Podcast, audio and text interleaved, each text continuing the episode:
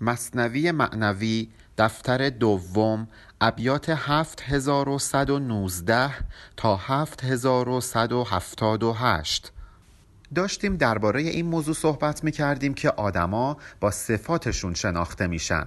قدیما یه عده دچار عذاب الهی شدن.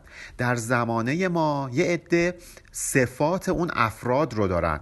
بنابراین اینهایی که الان دارن زندگی می‌کنن و صفات کسایی رو دارن که در قبل دچار عذاب الهی شدند شایسته عذاب الهی هستند و هیچ فرقی با اونا نمی‌کنن بالعکس قدیما ما یه سری پیامبر داشتیم. یه عده هستن که الان انقدر اینها دلشون پاکه و روحشون سیغلی که دارای صفات پیامبرانه هستند اینا مثل اون پیامبرا میمونن. جایگاهشون جایگاه اولیاء اللهه حالا مولانا می‌خواد برامون یه حکایت تعریف بکنه تا اینکه بهمون بگه. کسایی که دلشون گمراهه در واقع دلشون مثل قبر میمونه مثل گور میمونه تنگ و تاریکه. اون ایمانه که دل آدم رو فراخ و روشن می‌کنه. گمراهی دل آدم رو می‌کنه مثل قبر تنگ و تاریک. کودکی در پیش تابوت پدر زار می نالید و بر می کوفت سر. یه بچه ای بود پدرش فوت کرده بود. تابوت پدر جلوی چشم بچه بود و بچه داشت به سر و صورتش می‌زد گریه و زاری می‌کرد. کی پدر آخر کجا ات می‌برند تا تو را در زیر خاکی بفشرند؟ بچه با گریه می‌گفت می‌گفت بابا کجا دارند میبرنت؟ میبرنت که تو رو خاکت کنند به خاک بسپارنت. داشت همینجوری ناله می‌کرد. میبرندت خانه تنگ و زهیر نی درو قالی و ند در وی حسیر دارن میبرنت به یه خونه تنگ و دردناکی که نه قالی کف این خونه پهن شده نه فرشی داره نه حسیری داره. زهیر یعنی یه جایی که توش شما نمی‌تونی خوب نفس بکشی. یعنی جایی که دردناکه نفس کشیدن سخته. قبر اینجوریه دیگه. نه فرشی داره کفش نه حسیری داره نه اینکه اونجا یه جای فراخیه که شما دلت باز بشه همش آدم دچار تنگی نفس میشه.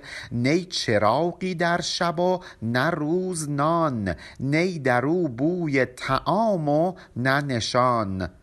شبا که چراغی توی قبر روشن نیست. روزها که نونی نیستش که بخوری. اصلا اونجا نام و نشانی از غذا نمیاد. بوی غذا اونجا وجود نداره.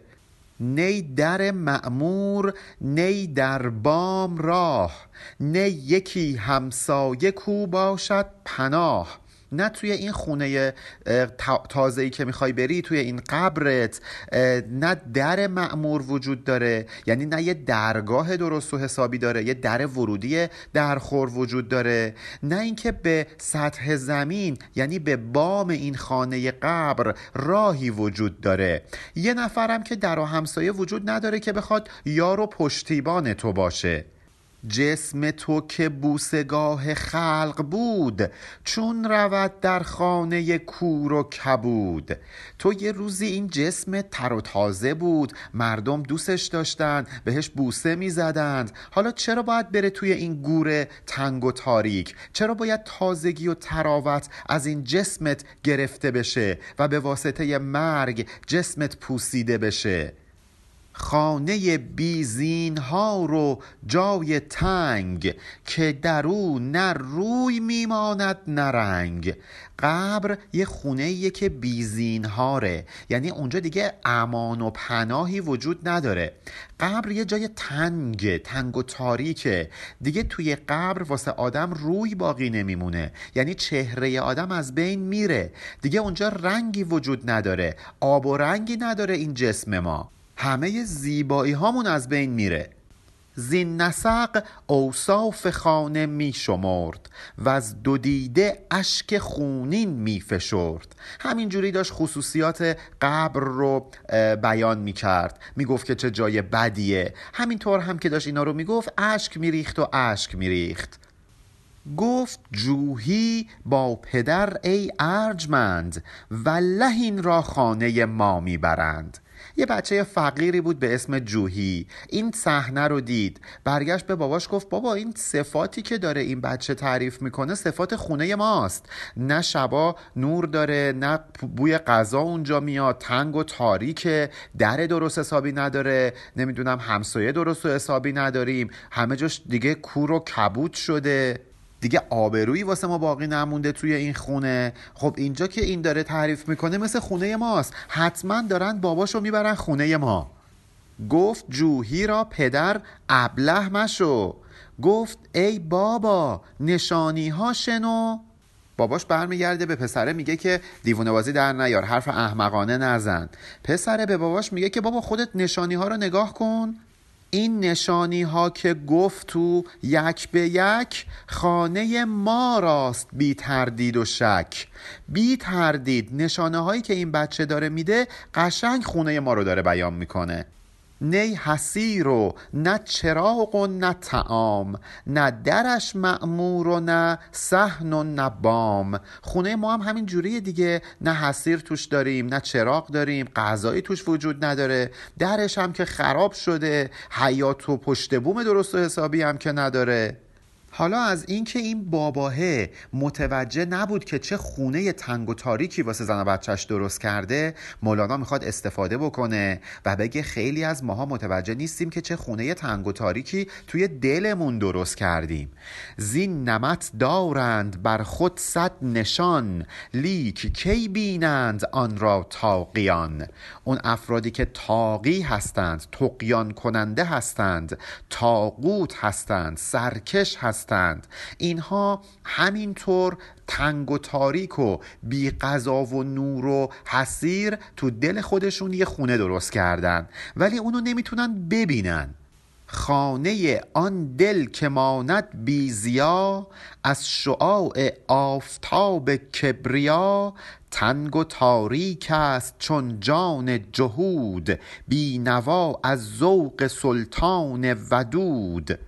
اون خونه دلی که از پرتو نور حقیقت روشن نشده تنگ و تاریکه مثل جان جهود میمونه. همینطور که می‌دونید مولانا هر جا اسمی از یهودیا میاد یه فوشی هم پشت سرش میده. میگه این خونه دل اینها مثل جان یهودیا تنگ و تاریکه. مثل قلب یهودیا تنگ و تاریکه. هیچ نون و نوایی هم از اون سلطان ودود یعنی پادشاه مهربان بهش نرسیده. البته مسلما منظور مولانا از جهود در این بیت خود یهودیان نیستند. منظور آدمایی هستند که با حق ستیزه می کنند ولی خب توجیه هم نمی کنیم که کار مولانا درست بوده. به هر حال نی در آن دل تاف تاب آفتاب نی گشاد عرصه و نفت باب. اون کسایی که دلشون تاریکه هیچ دری از معرفت بهشون به روشون باز نمیشه. نور آفتاب حقیقت به دل اونها نمیتابه.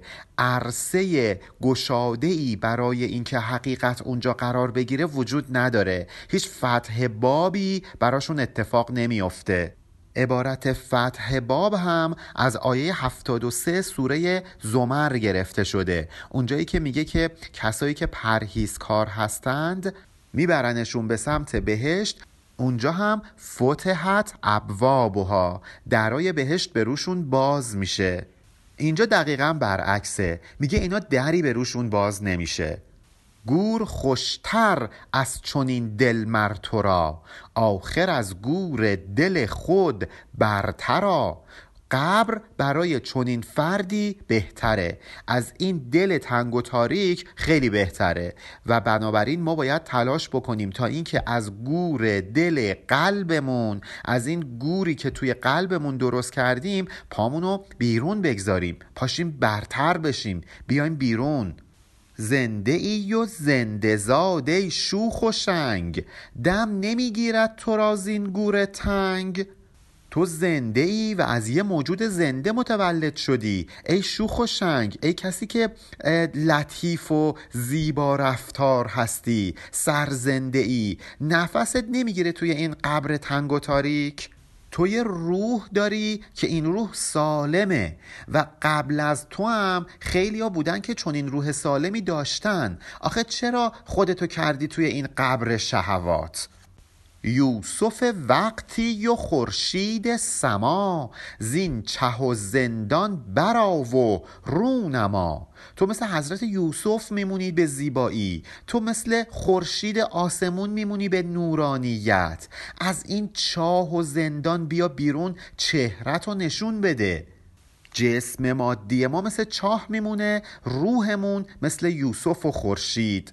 نباید ما این روح زیبا و منورمون رو در چاه شهواتمون محبوس کنیم. یونست در بطن ماهی پخته شد. مخلصش را نیست از تسبیح بود روح تو که مثل یونس میمونه رفته تو شکم ماهی کشته شده. پخته شده اینجا به معنی هلاک شدنه. میگه روح تو کشتی. کجا؟ تو بطن ماهی شهوات. راهی هم برای نجاتش وجود نداره بجز تسبیح الهی. براتون خیلی خلاصه داستان حضرت یونس رو تعریف بکنم. یونس پیامبر خدا بود که خیلی تلاش کرد که اهل نینوا رو به خداپرستی واداره ولی اونها قبول نکردن. یونس هم خسته شد اونا رو ترکشون کرد. ولی همین که اونها رو ترک کرد مردم دیدن که داره شرایطشون عوض میشه. باد و طوفان شد آسمان تاریک شد اینو ترسیدن و به خدا ایمان آوردن. ولی یونس دیگه رفته بود. سوار یه کشتی شده بود و داشت می‌رفت. این کشتی دچار طوفان میشه. میگن چیکار کنیم چیکار نکنیم؟ تصمیم می‌گیرن که کالاها رو بریزن پایین تا اینکه کشتی سبک بشه. ولی باز هم فایده نداشته. تصمیم می‌گیرن یه نفر رو از کشتی بندازن پایین تا اینکه کشتی غرق نشه. قرعه می‌کشن. سه بار میفته به نام حضرت یونس. و حضرت یونس هم می‌فهمه که یه اشتباهی کرده که مردمش رو ترک کرده. میپره تو آب. یه ماهی میاد و حضرت یونس رو می‌خوره و حضرت یونس سه روز و سه شب در شکم ماهی زنده میمونه.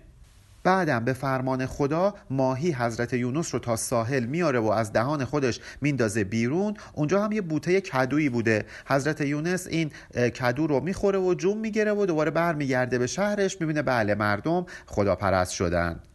چی شد که یونس تونست از شکم ماهی نجات پیدا بکنه؟ دعاها و تسبیح هایی که اونجا به جا آورد.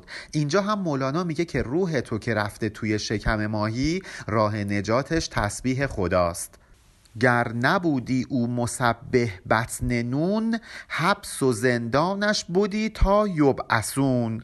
زنون یعنی صاحب ماهی که صفت حضرت یونس بوده. اینجا هم که مولانا میگه بطن نون یعنی در شکم ماهی. اگه حضرت یونس در شکم ماهی مسبه نبود تسبیح خدا رو نمی کرد تا روز یبعثون تا روز قیامت توی اون زندان و اون شکم ماهی باقی مونده بود.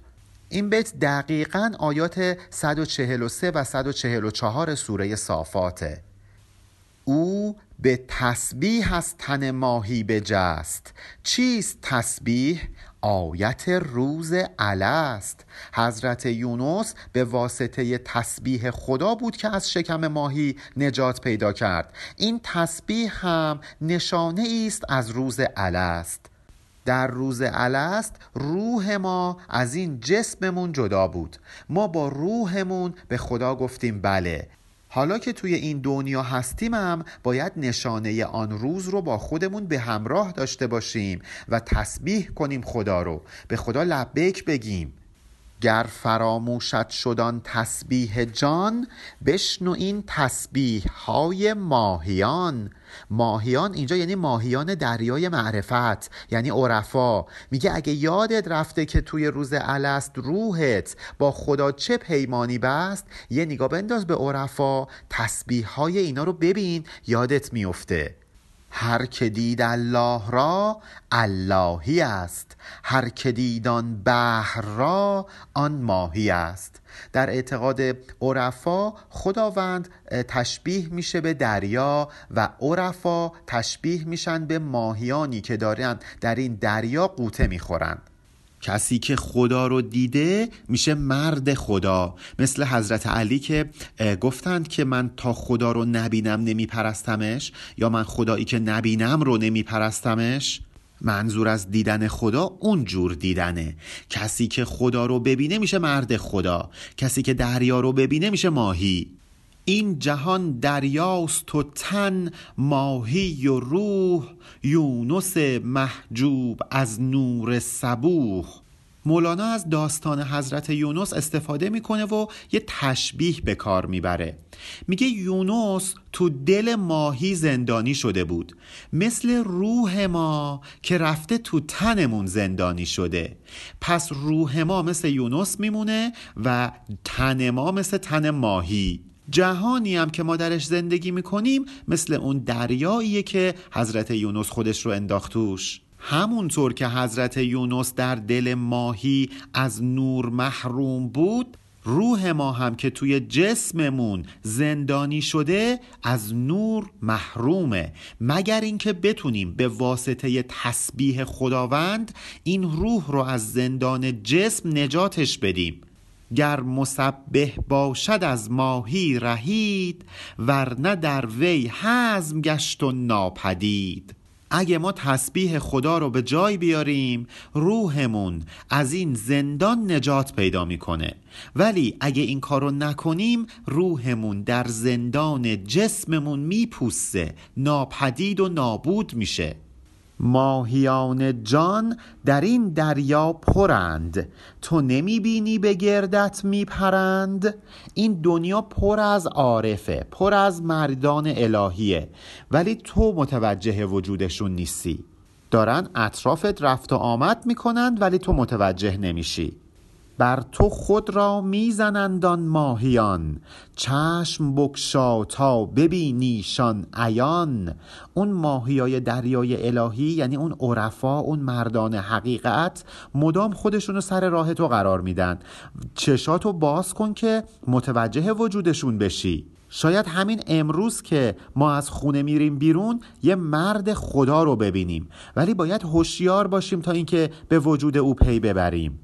شاید امروز که میریم سر کتاب خونمون یه کتاب رو برمیداریم اون کتاب نشانه ای از یه مرد خدا باشه. مثل همین مصنوی که ما داریم با هم میخونیمش. ولی باید چشممون رو باز کنیم ببینیم توی اون کتاب چه پیامی وجود داره. اینجوریه که مصاحبت رو هم نشینی کردیم با نویسنده اون کتاب. داشتن دیوان حافظ و کلیات سعدی و نظامی و صناعی و اینها در کتاب خونه که هم نشینی با اونها نیست. خوندن کلامشون و فهمیدن پیامشونه که میشه هم نشین شدن با اونها. ماهیان را گر نمی بینی پدید گوش تو تسبیحشان آخر شنید. حالا فرض کن شما مولانا رو نمی بینی حافظ رو نمی بینی ولی کتاباش که هست حرفشونو که می‌تونی بخونی بشنوی ببینی چطور تسبیح خدا رو کردند. این کاریه که دقیقا ما الان داریم انجام میدیم. ما گوشمون داره تسبیح مولانا رو میشنوه. صبر کردن جان تسبیحات توست. صبر کن کان است تسبیح درست. مقام صبر واقعا مقام ارزشمندیه. کسی که بتونه شکیبایی کنه کسی که بتونه سختی ها رو تحمل بکنه سختی های مسیر سلوک رو سختی های زندگی رو و کافر نشه در راه پر خطر و پر پیچ و تاب زندگی اون آدم داره تسبیح درستی رو انجام میده. تسبیح این نیست که ما بشینیم بگیم سبحان الله سبحان الله. تسبیح یک کار عملیه. تسبیح یک چیزیه که در روح ما اتفاق میفته. نه اینکه فقط لغلقه زبانمون باشه. و نشانه این تسبیح صبر بر پیچ و تاب زندگیه. صبر در مسیر ریاضت و سلوکه. هیچ تسبیحی ندارد آن درج. صبر کن از صبر و مفتاح الفرج. هیچ تسبیح و نیایشی درجه مقام صبر رو نداره. صبر کن به فرج و به رستگاری دست پیدا می‌کنی. به خاطر اینکه صبر کلید رستگاریه. یعنی اگه یک خانه ای وجود داشته باشه به نام رستگاری و ما بخوایم وارد این خانه بشیم نیاز به یک کلید داریم. اون کلید صبره. اگه صبر کنیم راه پیدا می‌کنیم به اون خونه. صبر چون پول سراتان سو بهشت. هست با هر خوب یک لالای زشت. صبر مثل پل سرات میمونه. از پل سرات بخوایم بگذریم خیلی کار سختیه. ولی وقتی ازش عبور کردیم به بهشت دست پیدا می‌کنیم. با هر چیز خوب یه چیز بد همراهه. مثل یک دختر زیبارو که یک لله زشت همراهش میشه. تاز لالا می گریزی وصل نیست. زان که لالا را ز شاهد فصل نیست. اون دختر زیبا رویی که می‌خواد به وسال معشوقش برسه به فکر اینه که یه جوری این لله رو بپیچوندش هیچ وقت به وصل نمی‌رسه. به خاطر اینکه این للهه مثل کنه چسبیده بهش یه لحظه هم ازش جدا نمیشه. اتفاقا باید با این لله زشتش تعامل بکنه. باید این لله رو وجودش رو جوری تحمل بکنه که بتونه به وسال برسه. این لله زشت برای ما مثل صبر میمونه. درسته که سخته ولی ما راه فراری ازش نداریم چاره ای نداریم. باید باهاش دست به گریبان بشیم. باید باهاش کنار بیایم. باید دلش رو به دست بیاریم. مثل اون زیبارو که باید با للش کنار بیاد باید دلش رو به دست بیاره تا اینکه بتونه به وسال هم برسه. تو چه دانی ذوق صبر؟ ای شیش دل خاصه صبر از بحر آن نقش چگل؟ یه عده اومدن عرفا رو مسخره می‌کردن. می‌گفتن بابا شما چه کاری انقدر به خودتون سختی می‌دید؟ اینجا مولانا داره جوابشون رو میده. میگه شما شیشه دلید شما نازک دلید شما تحمل سختی ندارید. نمی‌دونید که وقتی میای صبر می‌کنی سختی می‌کشی. تا اینکه برسی به اون نقش چگل این صبر کردنه چه لذتی داره اتفاقا. نقش چگل یعنی نقش اون زیبا روی حقیقی چون چگل یه شهری بوده که بانوان بسیار زیبارویی داشته.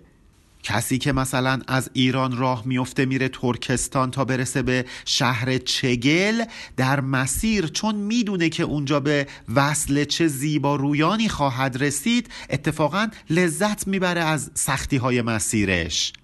عرفا هم لذت می‌برند از ریاضتی که می‌کشن چون می‌دونن وصل چه معشوق زیبارویی در انتظارشونه. مرد را ذوق قضا و کر و فر مر مخنس را بود ذوق از ذکر. اون کسی که واقعا مرده دلاوره اتفاقا توی جنگ توی قضا لذت می‌بره. چون می‌دونه که بعدش دارای کر و فر خواهد شد. بعدش افتخارات نصیبش میشه. ولی یک مردی که ظاهرا مرده ولی توانایی رابطه جنسی با زنان رو نداره. اتفاقا دلش می‌خواد مفعول باشه و یه مرد دیگه بیاد فائل باشه بر او.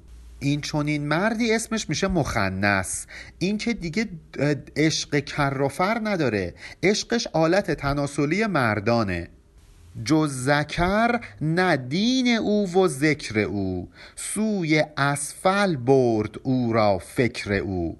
این چون این مرد مخنسی همه دین و آینش و فکر و ذکرش آلت تناسلی مردانه. این فکری که توی سرش هست اون رو می‌بره به سمت اسفل و سافلین به مراتب پست و پست و پستر. گر برایت تا فلک از وی مترس کو به عشق سفل آموزید درس. این مرد مخنس اگه به فلک هم دست پیدا کرد یعنی به درجات بالا هم رسید اصلا نباید ازش بترسی به خاطر اینکه از عشقهای سفل یعنی پست و فرومایه درس گرفته و به اینجاها رسیده. این آدم یه تبل توخالیه نباید ازش بترسی. او به سوی سفل میراند فرس. گرچه سوی اولو جنبانت جرس. ادعاش خیلی زیاده. همه جا داره یاوهگویی می‌کنه. ولی نباید ازش بترسی. به خاطر اینکه داره میره به سمت سفل به سمت پستی. احتمالا منظور مولانا ادعاهای صوفی نمایانه عارف نمایانه کسایی که ادعای عرفان می‌کردن ولی هیچی تو چنته نداشتن به قول حافظ واعظانی که وقتی به خلوت میرن کار دیگه ای انجام میدن. حافظ میگه واعظان کین جلوه در محراب و منبر می‌کنند. چون به خلوت میروندان کار دیگر می‌کنند. شامل همین ابیات میشه. اینا کسایی هستن که نباید ازشون بترسی. به حرفاشون نباید توجه کنی. چون مسیر پستی و فرومایگی رو دارن طی می‌کنند. مثل مردان خدا نیستند که حرفشون حقیقی باشه. ظاهریه. ما باید پای وعظ مردان خدا بشینیم نه پای کسایی که فقط تظاهر به مرد خدا بودن می‌کنند. از علمهای گدایان ترس چیست؟ کان علمها لقمه نان را رهیست. همونطوری که دلاوران و جنگاوران در جنگ علمشون رو بلند می کردند گداها هم در زمان مولانا یه چوبی علمی پرچمی دستشون می گرفتن توی بازار را می افتادن گدایی می کردن به واسطه این علم می‌خواستن یه نونی به دست بیارن راهی پیدا بکنن به دل مردم تا اینکه یه لقمه نون به دستشون برسه یه پول سیاه بذارن کف دستشون. از علمای این گداها که نباید کسی بترسه. اینو فقط به خاطر اینه که یه لقمه نون به دست بیارن. از علم مردانه دلاور و جنگاور باید بترسیم. نباید فریب صورت ظاهری این علم گداها رو بخوریم. یه حکایت کوچیک هم اینجا برامون تعریف می‌کنه در همین باب که به همون بگه که نباید ظاهر رو ببینیم و قضاوت بکنیم. یه نفر که ظاهر مرد خدا داره شاید واقعا مرد خدا نباشه. میگه کنگ زفتی کودکی را یافت فرد. زرد شد کودک ز بیم قصد مرد. یه مردی بود خیلی درشت اندام و قوی هیکل. ولی این بنده خدا کنگ بوده. یعنی ظاهر مردانه داشته ولی توان مردانگی نداشته. اتفاقا خودش دلش می‌خواسته که مردای دیگه بیان باهاش رابطه جنسی برقرار کنن. این فرد که ما بهش میگیم کنگ یا امرد امرد یعنی متضاد مرد مثل امرداد که یعنی متضاد مرداد متضاد مرگ و میرایی که ما به اشتباه به ماه دوم فصل تابستان میگیم مرداد در صورتی که صحیحش هست امرداد یعنی ضد مردن. امرداد نام یکی از هفت تا امشاسپنده و نماد جاودانگی اهورامزدا که ضد مرگ جاودانه است. به هر حال این امرد داستان ما یک کودکی رو تنها پیدا می‌کنه. بچه تفلکی میترسه. میگه این حتما الان می‌خواد به من تجاوز کنه. گفت ایمن باش ای زیبای من که تو خواهی بود بر بالای من. این مرد قوی هیکل که می‌بینه بچه داره میترسه میگه بچه جون نترس. من می‌خوام تو فائل باشی. من مفعول. می‌خوام تو بیای بر بالای من. تو بر من سوار بشی. من اگر حولم مخنس دان مرا. همچو اشتر برنشین میران مرا. درسته که من خیلی حولم یعنی ظاهر هولانگیزی دارم ولی من مخنسم من توان برقراری رابطه جنسی ندارم. آلتم نعوز نمی‌کنه. همونطور که سوار شطور میشی و بالا و پایین میپری بیا روی من بشین بالا و پایین بپر. منو مثل شطور بران. صورت مردان و معنی این چونین از برون آدم درون دیو لعین. مرده رو نگاش می‌کنی میگی وای این عجب مرد قوی هیکلیه. حتما تو رابطه جنسی هم خیلی آدم قدرتمندیه. ولی وقتی که می‌خواد اون کار رو انجام بده می‌بینی نه اینجوریه مخنسه مثل کسایی که بیرونشون آدمه ولی درونشون دیو لعین. یه شیطانی توی روحشون مخفی کردن.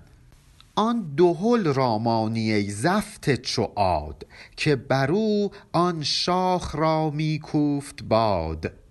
یه حکایت هست که میگه که یه تبلی زیر یه درخت افتاده بود باد میومد شاخه های درخت میخوردن به این تبله و این تبله صدای بلندی از خودش خارج می‌کرده. یه روباه گرسنه هم داشته از اونجا رد می‌شده به این تبل بزرگ نگاه می‌کنه که چه صدای مهیبی ازش در میاد. میگه حتما این یه حیوان پرگوشته. خلاصه جرأت می‌کنه و حمله می‌کنه به سمت تبل تا چنگ میندازه به تبل تبله میترکه. بعد روباه نگاه می‌کنه می‌بینه با اینکه صداش خیلی زیاد بود با اینکه خیلی بزرگ بود ولی گوشتی توی این تبله نبود. با خودش میگه هر چقدر یک موجود بزرگتر و پرسر و صداتر باشه اتفاقا گوشتش کمتره.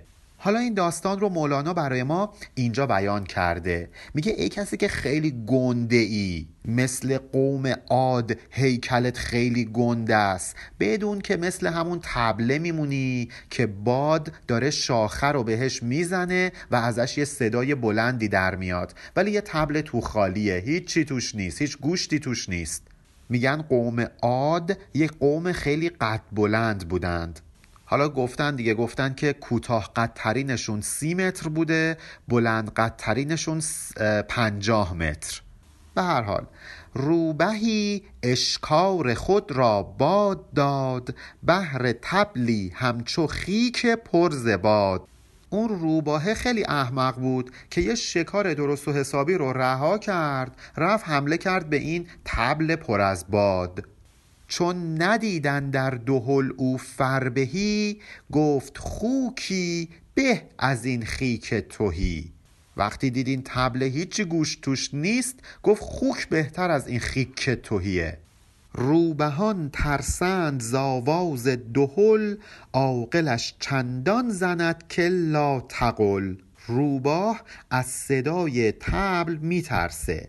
ولی یه آدم خردمند و عاقل میره روی این تبل انقدر میکوبه تا اینکه دیگه صدای تبل در نیاد. پس ما نباید گول ظاهر رو بخوریم. یه عده هستن که ظاهرشون مثل تبل میمونه. خیلی حرفای قلمب سلمبه می‌زنن. ولی واقعا تبل تو خالی هن. ما نباید به اینها توجه کنیم. در همین باب یه حکایت کوتاه دیگه هم با هم بخونیم. یک سواری با سلاح و بس مهیب می شدن در بیشه بر اسب نجیب. یک سواره ای با هیبت جنگاورانه با یه سری سلاح و مثلا فرض کنید شمشیر و نیزه سوار بر یک اسب نجیبی شده بود داشت می‌رفت. تیراندازی به حکم او را بدید. پس ز خوف او کمان را در کشید اینجا به حکم صفت تیراندازه یعنی یک تیرانداز مسلط یک تیرانداز حرفه‌ای. یک تیرانداز حرفه‌ای اونو می‌بینه ولی از ترس اینکه نکنه بهش حمله بکنه میگه بذار پیش دستی بکنم قبل از اینکه بخواد سلاحش رو در بیاره من یه تیر به سمتش بندازم. کمانش رو می‌کشه. کمانش رو می‌کشه تا زند تیری. سوارش بانگ زد. من ضعیفم گرچه زفتستم جسد. کمانش رو می‌کشه که یه تیر بزنه به اون سوارکار. ولی اون فردی که سوار اسب بوده فریاد می‌زنه میگه که به این ظاهر درشت قامت من نگاه نکن. درسته که جسد یعنی جسم من زفته یعنی درشت اندامه ولی من ضعیفم. هان و هان منگر تو در زفتی من که کمم در وقت جنگ از پیرزن هوش باش به هوش باش نکنه که به درشتی قامت من نگاه بکنی. وقتی که جنگ در بگیره من از یه پیرزنم ناتوانترم.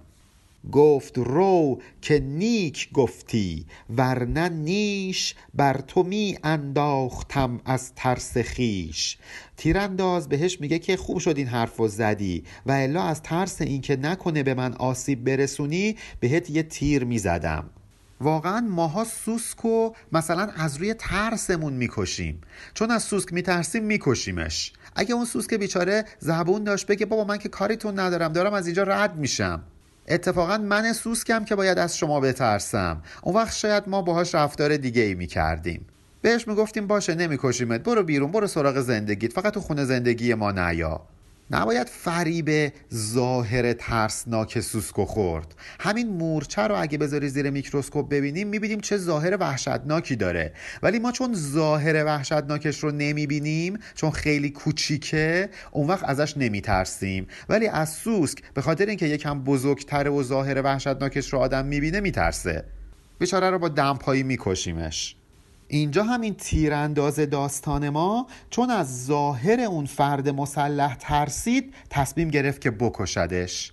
ولی وقتی دید اون فرد فقط هیکل گنده ای داره از کشتنش صرف نظر کرد. بس کسان را کالت پیکار کشت بی رجولیت چنان تیقی به مشت چقدر آدما بودن که رفتن جنگ یه شمشیر دست گرفتند یه زره پوشیدند ظاهر یه جنگاور رو گرفتند ولی اصلا اینا جنگاوری بلد نبودند اینا دل و جرأت جنگیدن نداشتند خیلی راحت کشته شدند. فضیلت که به ابزار خارجی نیست. فضیلت یه چیزیه تو روح ما. یه نفر که لباس وعظ میپوشه که لزوما واعظ نیست. وعظ یه چیزیه توی مغز توی فکر توی دل توی جان توی روح. چه بسیار واعظا که اصلا ظاهر واعظ بودن رو هم ندارن. چه بسیار عارفا که اصلا ظاهر عرفا رو ندارن. همه چیز که ظاهری نیست. گر بپوشی تو سلاح رستمان رفت جانت چون نباشی مرد آن. حالا فرض کن شما لباس جنگی پوشیدی یه شمشیر هم دست گرفتی. ولی اگه مرد جنگ نباشی که به محض اینکه مبارزه شروع بشه کشته میشی. جان سپر کن تیغ بگذار پسر. هر که بی سر بود از این شهر برد سر. ای پسری که داری مسیر سلوک رو طی می‌کنی و هنوز مرد عارف نشدی شمشیرت رو بزار جانت رو سپر کن. از این سر جسمانیت بگذر. خداوند اون شاه حقیقت بهت یه سر حقیقی و جاو جاودانه میده. تو از تمایلات جسمانیت بگذر. ببین خدا چه لذاتی رو بهت میده. تو از غرور و منم منم گفتنت بگذر. ببین خداوند چه جایگاهی بهت میده. کاری که مولانا کرد. مگر غیر از اینه که مولانا همه شیخی و سری و فقاهت و وعظ و همه چیزو گذاشت کنار. با همه اینها خداحافظی کرد. ولی ببینید خدا به چه مقامی رسوندش؟ آن سلاحت حیله و مکر تو است. هم ز تو زایید و هم جان تو خست. ماها یه سری داشته داریم یه سری دانسته ها داریم که فکر می‌کنیم این سلاحمونه. ولی نمی‌دونیم که این اتفاقا میاد جان ما رو خراش میده زخمی می‌کنه. طرف یه فوق لیسانسی دکترایی چیزی گرفته دیگه خدا رو بنده نیست. طرف چهار تا مدرسه فقه رفته خدا رو بنده نیست. طرف چهار تا کتاب عرفانی خونده خدا رو بنده نیست. طرف چهار تا کتاب فلسفی خونده خدا رو بنده نیست. اینا فکر می‌کنن که این سلاح هایی که دارن به نفعشونه ولی نمی‌دونن اینا علیهشون به کار میره. چون نکردی هیچ سودی زین هیل ترک هیلت کن که پیش آید دول. حالا که دیدی این همه دانش خورد علم جزئی که به دست آوردی نتونست تو رو به خوشبختی برسونه بذارشون کنار. اون وقت دولت خوشبختی و اقبال و سعادت بهت رو می‌کنه. چون که یک لحظه نخوردی بر زفن ترک فنگو می طلب رب المنن. تو که یه لحظه هم نتونستی از میوه این دانش های خوردی که به دست آوردی بهرهمند بشی. خب این حیله ها رو رها کن برو سراغ خود خدا. خود خدا که صاحب نعمت هاست چون مبارک نیست بر تو این علوم خیشتن گولی کن و بگذرز شوم. این علوم جزئی که آدم رو نمی‌تونه به یقین برسونه و اتفاقا دچار تشویش و اضطراب می‌کنه برای تو مبارک نیست. خودتو بزن به گولی. یعنی خودتو بزن به گاگولی. خودتو بزن به نفهمی. این علوم رو بذار کنار. از ناخجستگی و از شوم بودن این علوم جزئی خودت رو نجات بده. چون ملائک گو که لا علم لنا یا الهی غیر ما علمتنا مثل فرشته ها بگو خدایا بجز اون چیزی که تو به من یاد دادی من هیچی بلد نیستم. آیه سی و دو سوره بقره میگه قالو سبحانک لا علم لنا الا ما علمتنا. خدایا تو پاک و منزهی. ما که علمی نداریم به جز اون علمی که تو بهمون به یاد دادی.